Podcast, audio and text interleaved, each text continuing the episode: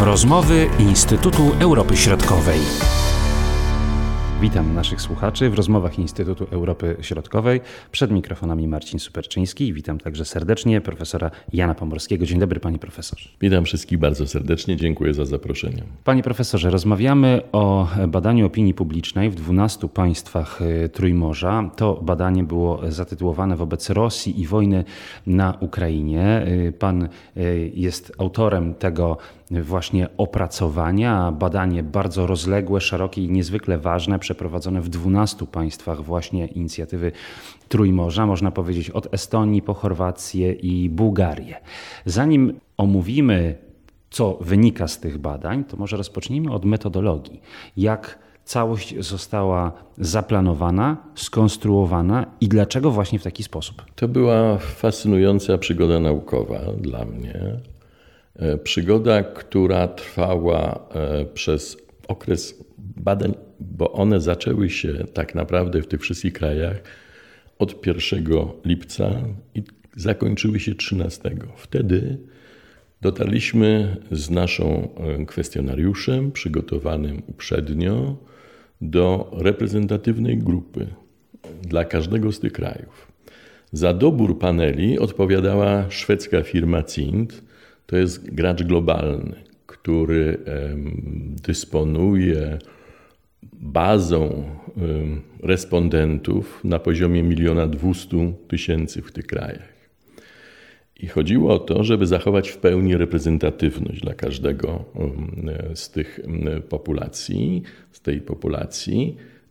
To musiały być badania w związku z tym, gdzie uczestniczyło ponad tysiąc respondentów wylosowanych z tej grupy i spełniające określone kryteria. To znaczy, te kryteria to była zgodność e, z rozkładem płci, rozkładem wieku i miejscami zamieszkania, żebyśmy uchwycili mniej więcej ten obraz opinii publicznej, taki sam dla poszczególnych krajów.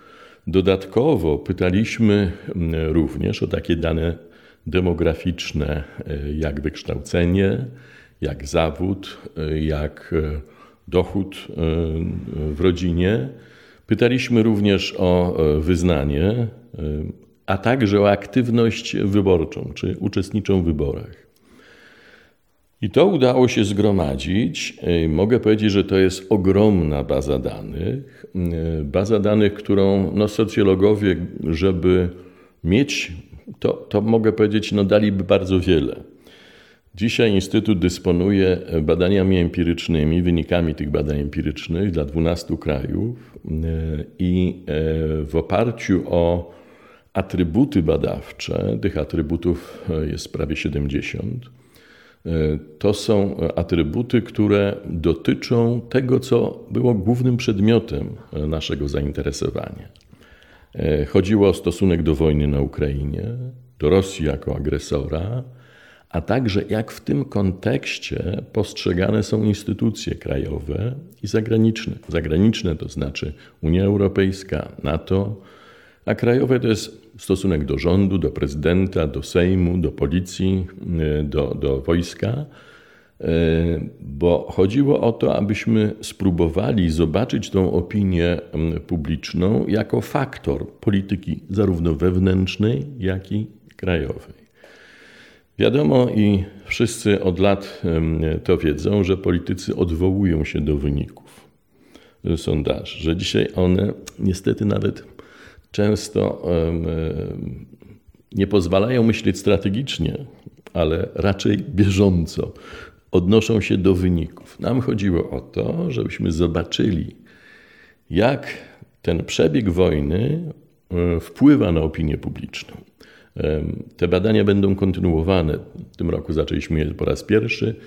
E, chcemy te badania utrzymać i zobaczyć to również w czasie, jak się ta opinia będzie e, zmieniała. My odwołujemy się również w tych raportach, które przygotowuję, do innych badań, badań prowadzonych w poszczególnych krajach, e, do badań robionych przez Eurostat. Ale te badania po raz pierwszy na taką skalę zrobione, naprawdę takich badań nie było porównawczych. Jak pan powiedział, to jest 12 krajów. No, od 6 września mamy już trochę więcej, bo Grecja przystąpiła do inicjatywy Trójmorza, a Mołdawia i Ukraina zostały stowarzyszone, więc pewnie ta paleta będzie się musiała poszerzyć. Myśmy zastanawiali się nad tym, czy objąć badania badaniem Ukrainy, e, chociaż nie, nie była oczywiście w inicjatywie Trójmorza, ale sam temat był naturalny, ale wszyscy, e, którzy zajmują się profesjonalnie badaniami, mówili, że nie da się utrzymać standardów naukowości, że nie ma możliwości reprezentatywnej próby, takiej, która rzeczywiście obroni się naukowo bo dla nas było to niezwykle ważne, żeby z tego też powstały publikacje obok raportu, publikacje naukowe. I żeby wtedy e, środowisko naukowe wiedziało, że spełniamy wszystkie kryteria, które standardowo są wymagane od tego typu badań. Nasza metodologia e, była też trochę inna niż zazwyczaj, bo do klasycznych badań KAWI, czyli takich badań, które się wykonuje przy pomocy urządzeń mobilnych, prawda? Y, tutaj te badania stały się w tej chwili dla badań opinii publicznej dominujące y, mniej więcej od pięciu lat, dlatego że właśnie zaczęto dysponować bardzo szerokim spektrum respondentów. Głównie to zaczęło się od badań konsumenckich na całym świecie. Bo badania konsumenckie, no to oczywiście firmy, duże budżety i tam się ćwiczy nowe metody, nową metodologię. Okazało się, że metoda e, badań komputerowych pozwala na coś jeszcze, mianowicie pozwala na mierzenie czasu reakcji respondenta. Bo jak pan i słuchacze dobrze wiemy, gdy ktoś nas zapyta, to nasza poprawność kulturowa, polityczna powoduje, że zaczynamy się zastanawiać, jakiej udzielić odpowiedzi, żeby ona była poprawna. E, od mniej więcej 15 lat, dzięki osiągnięciom neuronauki, to są wielkie badania, e, za które Daniel Kahneman e, dostał Nagrodę Nobla w ekonomii, pokazały, że nasz umysł myśli szybko i wolno. E, kiedy e, mamy daną wartość zinternalizowaną, mamy postawę taką ugruntowaną, to odpowiadamy szybko. E, jeśli pojawia się pewna wątpliwość, właśnie wynikająca z tego, że zaczynam się zastanawiać, a dlaczego mnie o to pytają, prawda? To ten czas jest reakcji dłuższy. To wszystko mierzy się w milisekundach.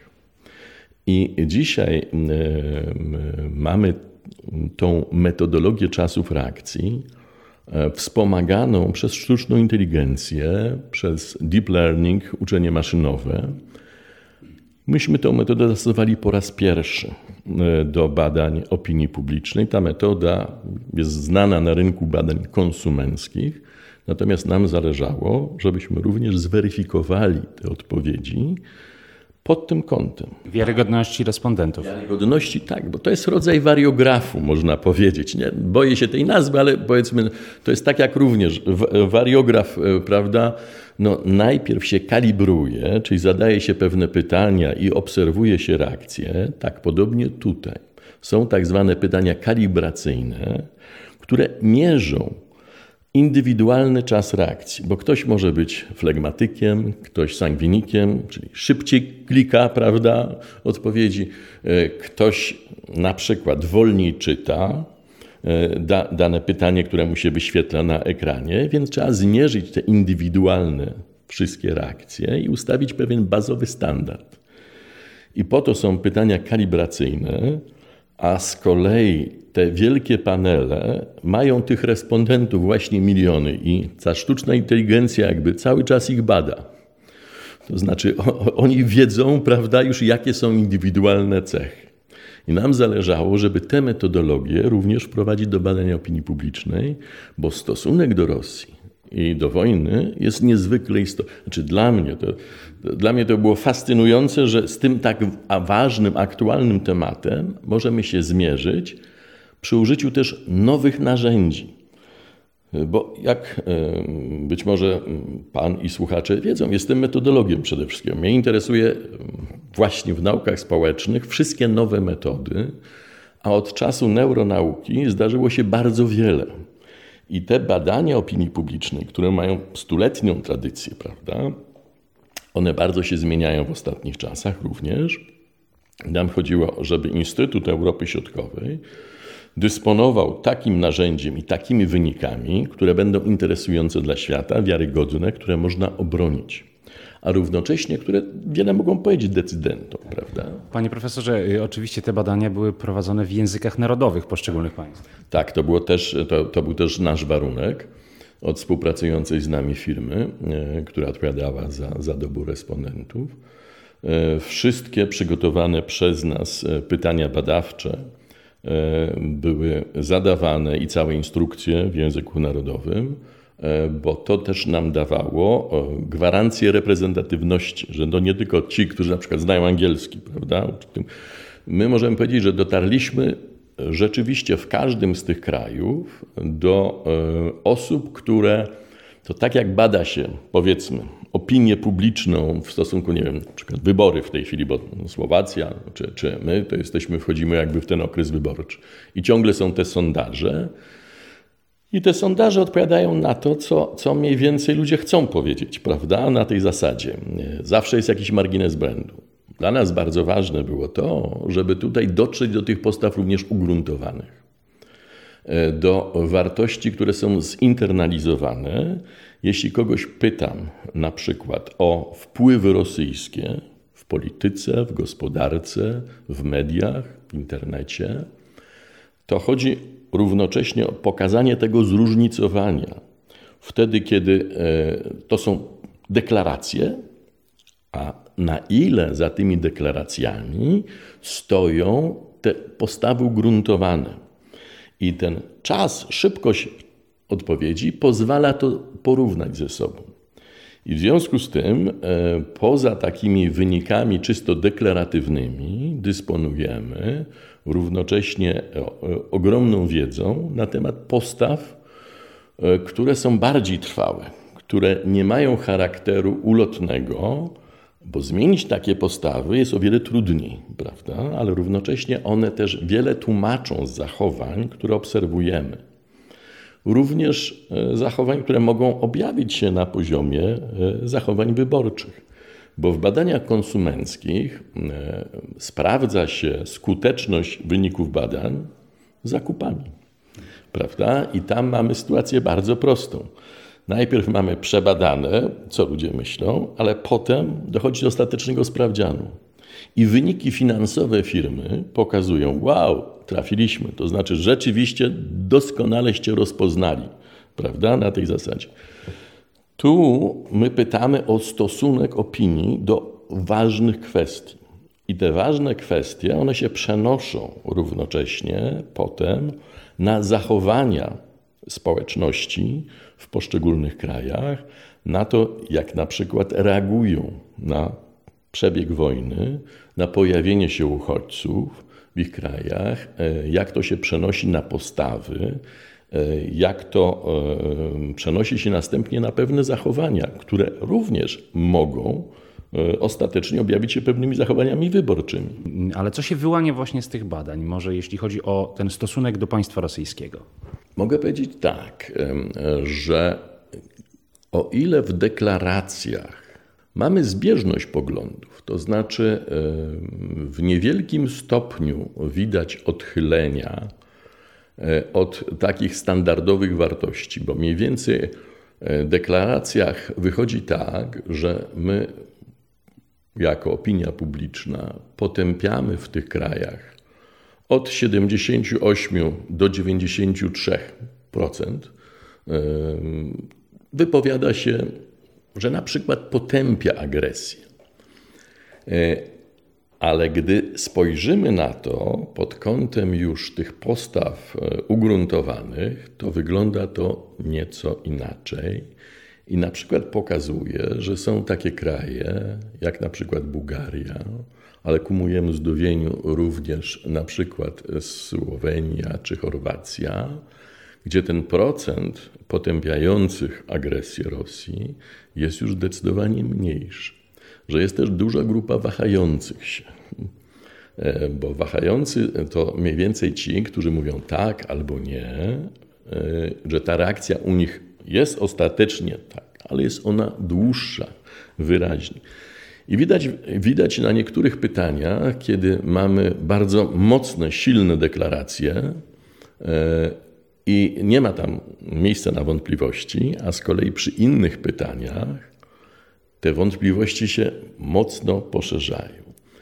E, najlepiej zobaczyć to na infografikach, bo, bo mogę powiedzieć e, tak, że o ile naukowiec przeżywa emocje spoglądając na arkusze Excel, i widząc poszczególne cyfry, prawda, to tak naprawdę dopiero kiedy następuje wizualizacja tego, kiedy miałem okazję prezentować to na forum ekonomicznym w Karpaczu, to widziałem zachwyt, zainteresowanie publiczności słuchającej, także decydentów politycznych z poszczególnych krajów, bo była tam też szeroka e, reprezentacja. E, właśnie wtedy, kiedy nagle pokazywaliśmy, jak to wygląda w poszczególnych krajach i kiedy pokazaliśmy rodzaj benchmarkingu krajowego, prawda? To samo pytanie, e, gdy, gdy je zaprezentowałem e, w formie infografiki, gdzie poszczególne państwa były prezentowane poprzez jej flagi i pokazywałem to w ruchu, jak się przesuwa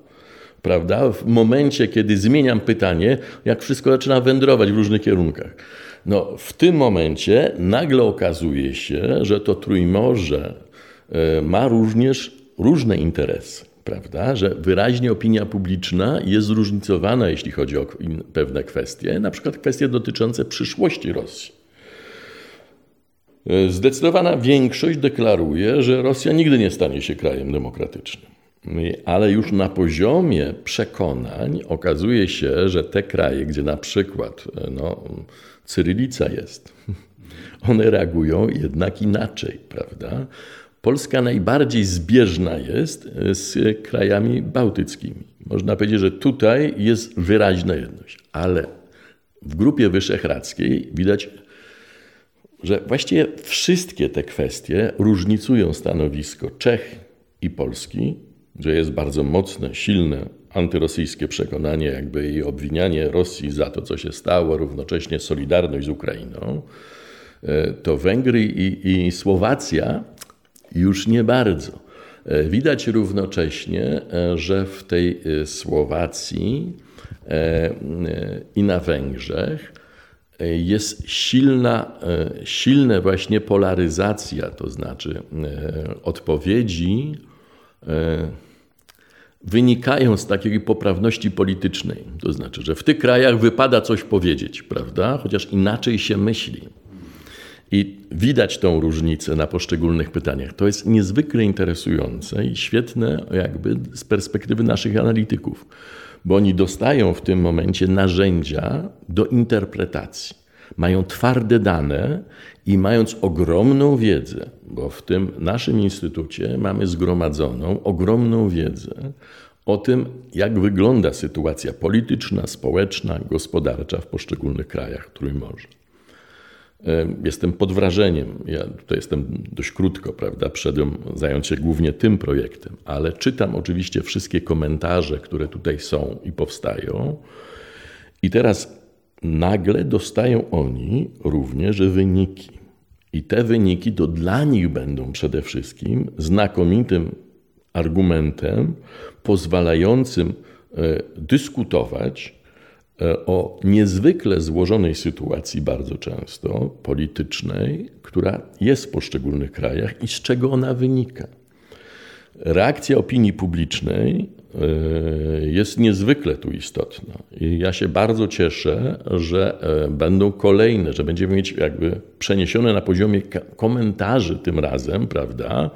Te moje raporty, które piszę, pokazując dane z poszczególnych krajów, one zastosowane do konkretnych analiz, konkretnych sytuacji, będą owocowały znakomitymi, jeszcze głębszymi komentarzami, które będą oparte o badania empiryczne.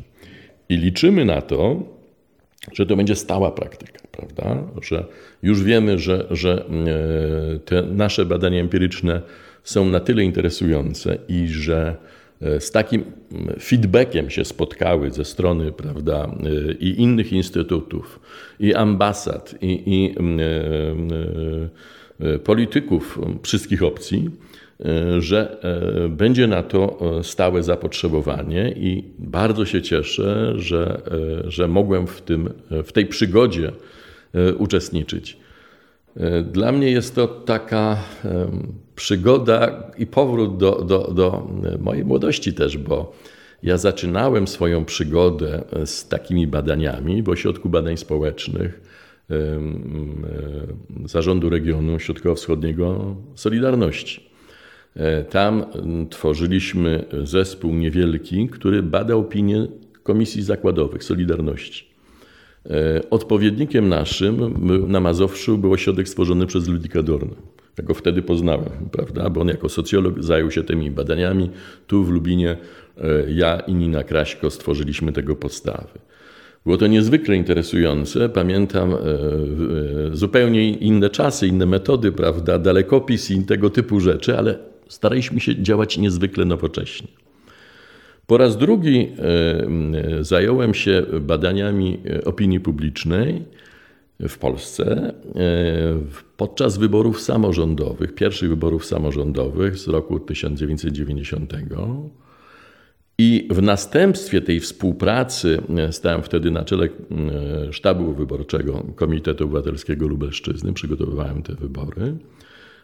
I mieliśmy zespół e, studentów i młodych pracowników socjologii e, z Kulu. I następnie z, e, z, dwoma socjologami z Kulu, Markiem Tarnowskim i Andrzejem Świciem, założyliśmy Regionalny Ośrodek Badań Demoskopijnych i Marketingowych DEMOS w Lublinie. I przez kolejne trzy lata prowadziliśmy stałe, regularne badania nad tym, co myślą mieszkańcy Lublina i Lubelszczyzny w różnych kontekstach. To były badania na potrzeby Rady Miasta, e, Zarządu Miasta, ale także Radia Lublin e, czy Telewizji Lublin, które potrzebowały feedbacku od strony odbiorców i myśmy to gwarantowali. A teraz nagle okazało się, że ta, ta wojna na Ukrainie no, yy, mnie również jakby wciągnęła na tyle mocno, nie tylko w organizację jakiejś pomocy charytatywnej, tych, tych wszystkich rzeczy, które są związane z obecnością uchodźców, ale także pomyślałem, że warto wrócić do tego typu badań. Jak taka możliwość powstała w Instytucie Europy e, Środkowej, to z radością się nim e, zająłem i to jest, mogę powiedzieć, już taka pewnie końcowa moja przygoda, ale bardzo, bardzo się cieszę, że, że jest ona fascynująca. Panie profesorze, mówił Pan, że y, te y, badania będą kontynuowane. Kiedy kolejne te badanie zostanie przeprowadzone i czy także w takim szerokim zakresie? E, na pewno w tak szerokim zakresie, to już wiemy, bo, bo, jak powiedziałem, być może będziemy musieli to rozszerzyć również o Grecję, jeśli będziemy trzymali się formatu Trójmorza, bo jest też możliwość, że będziemy e, pracować e, w formacie B9, czyli bukaresztańskiej dziewiątki, a właściwie już można powiedzieć dziesiątki, bo, bo mamy Finlandię, za moment Szwecję, więc być może ten format będzie obowiązywał w przyszłym roku. Dla mnie najmniej ciekawa była Austria, mogę powiedzieć, bo tam aż takich emocji nie widziałem jak w tych innych krajach, e, prawda? E, więc bardzo chętnie e, trzymałbym się tej bukaresztańskiej dziesiątki, pewnie, czy potem jedenastki. Badania będą robione, mamy nadzieję, w pierwszym kwartale przyszłego roku. E, w tym roku będziemy e, organizowali kolejny, e, bo musimy jako instytucja państwowa organizować oczywiście przetargi, zamówienia publiczne, jak wszystko, prawda? Tutaj, jak pan wie, każdy druk odbywa się na zasadzie zamówienia publicznego, więc też czekamy na.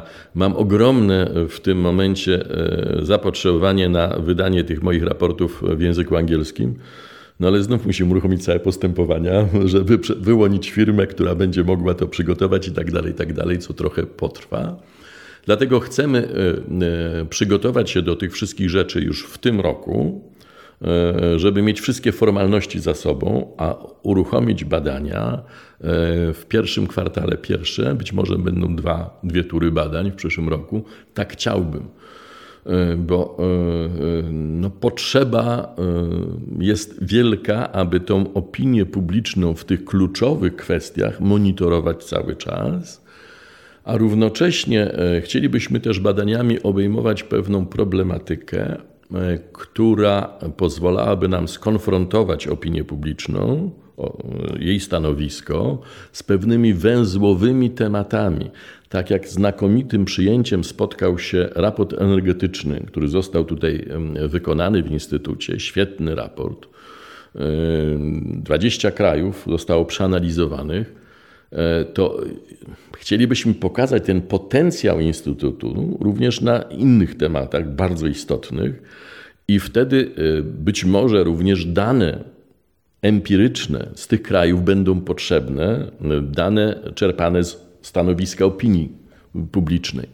Więc e, zakładamy, że, że te nasze badania e, będą być może w takich dwóch turach się odbywały w roku e, przyszłym. Pojawia się też nowy temat, który też no, wymaga takich badań empirycznych, mianowicie polityka pamięci w tych krajach. Bo to jest nowy temat, który, który też Instytut pewnie będzie eksplorował. Dostaliśmy taką prośbę.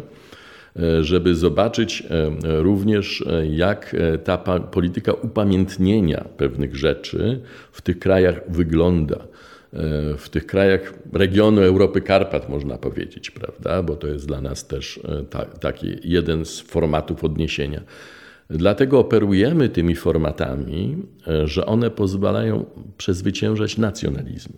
Można być patriotą, ale nie nacjonalistą prawda? A kiedy odwołujemy się do, do takich formatów jak e, Trójmorze, Europa Karpat, e, to każdy czuje się patriotą tej etniczności, tego swojego, e, swojego hajmatu, z własnej ojczyzny i, i nie, nie jest to przeciwko komuś robione, co jest niezwykle istotne. Więc ja sobie to, to bardzo cenię, że właśnie te formaty pozwalają nam współpracować, pokazywać bogactwo, różnorodność e, kulturową, polityczną, społeczną e, tych regionów, a równocześnie właśnie nie grać na tym, czego się najbardziej boję, czyli nacjonalizmu, prawda? Więc my, my tutaj e, staramy się właśnie znajdować taką formułę, która pozwala nam wymieniać się również doświadczeniami, dobrymi praktykami, które są w poszczególnych krajach, a równocześnie badawczo je penetrować, po to, żebyśmy mieli świadomość, że opinia publiczna e, jest takim faktorem bardzo silnie wpływającym prawda, na, na e, e, politykę, gospodarkę, kulturę poszczególnych państw. Oczywiście zachęcamy do zapoznawania się y, przez naszych słuchaczy z raportem. Jest on dostępny na stronie Instytutu Europy Środkowej. Tak, oczywiście można go pobrać, zarówno ten raport, jak i już y, wszystkie pozostałe, bo będą cztery takie raporty. Ten pierwszy jest raportem pokazującym zbiorcze dane dla poszczególnych krajów. Można sobie właśnie stamtąd zobaczyć, jak wygląda to w ramach czy to państw bałtyckich, E, czy to Chorwacji, czy e, Bułgarii, czy Rumunii, e, czy Grupy Wyszehradzkiej. Patrzymy sobie to właśnie w ten sposób. Kolejny raport, który się ukaże, mam nadzieję, na koniec października, będzie takim raportem pokazującym stosunek do Rosji. Ja mówiłem o tym na forum ekonomicznym w Karpaczu. No ale oczywiście tam miałem niewiele e, czasu. Ten raport na pewno będzie równie obszerny. Ten pierwszy liczy 130 stron. Myślę, że drugi będzie podobny. Trzeci będzie dotyczył samej wojny i stosunku do samej wojny na, na Ukrainie. A czwartym pokażemy e, stosunek do instytucji. To właśnie to też jest bardzo charakterystyczne, bo jak wojna wpływa na ocenę działań rządu, parlamentu, policji, wojska w tych krajach, a równocześnie jak zmienia się stosunek do NATO czy do Unii Europejskiej, bo to jest bardzo ciekawe. To niezwykle interesujące dane nam tutaj wyszły. Nie chcę ich zdradzać w tym momencie. Proszę jeszcze o cierpliwość. One będą wszystkie w tym roku, pojawią się na, na stronach Instytutu. A w przyszłym roku na pewno będziemy mieć polsko- i angielskojęzyczną monografię na ten temat i kilkanaście naukowych artykułów. Bardzo dziękuję za zaprezentowanie nam właśnie tej tematyki, przybliżenie, omówienie. No i czekamy na y, kolejne odcinki, mogę powiedzieć. Profesor Jan Pomorski, dziękuję panie profesorze. Bardzo dziękuję, pozdrawiam serdecznie. Były to rozmowy Instytutu Europy Środkowej.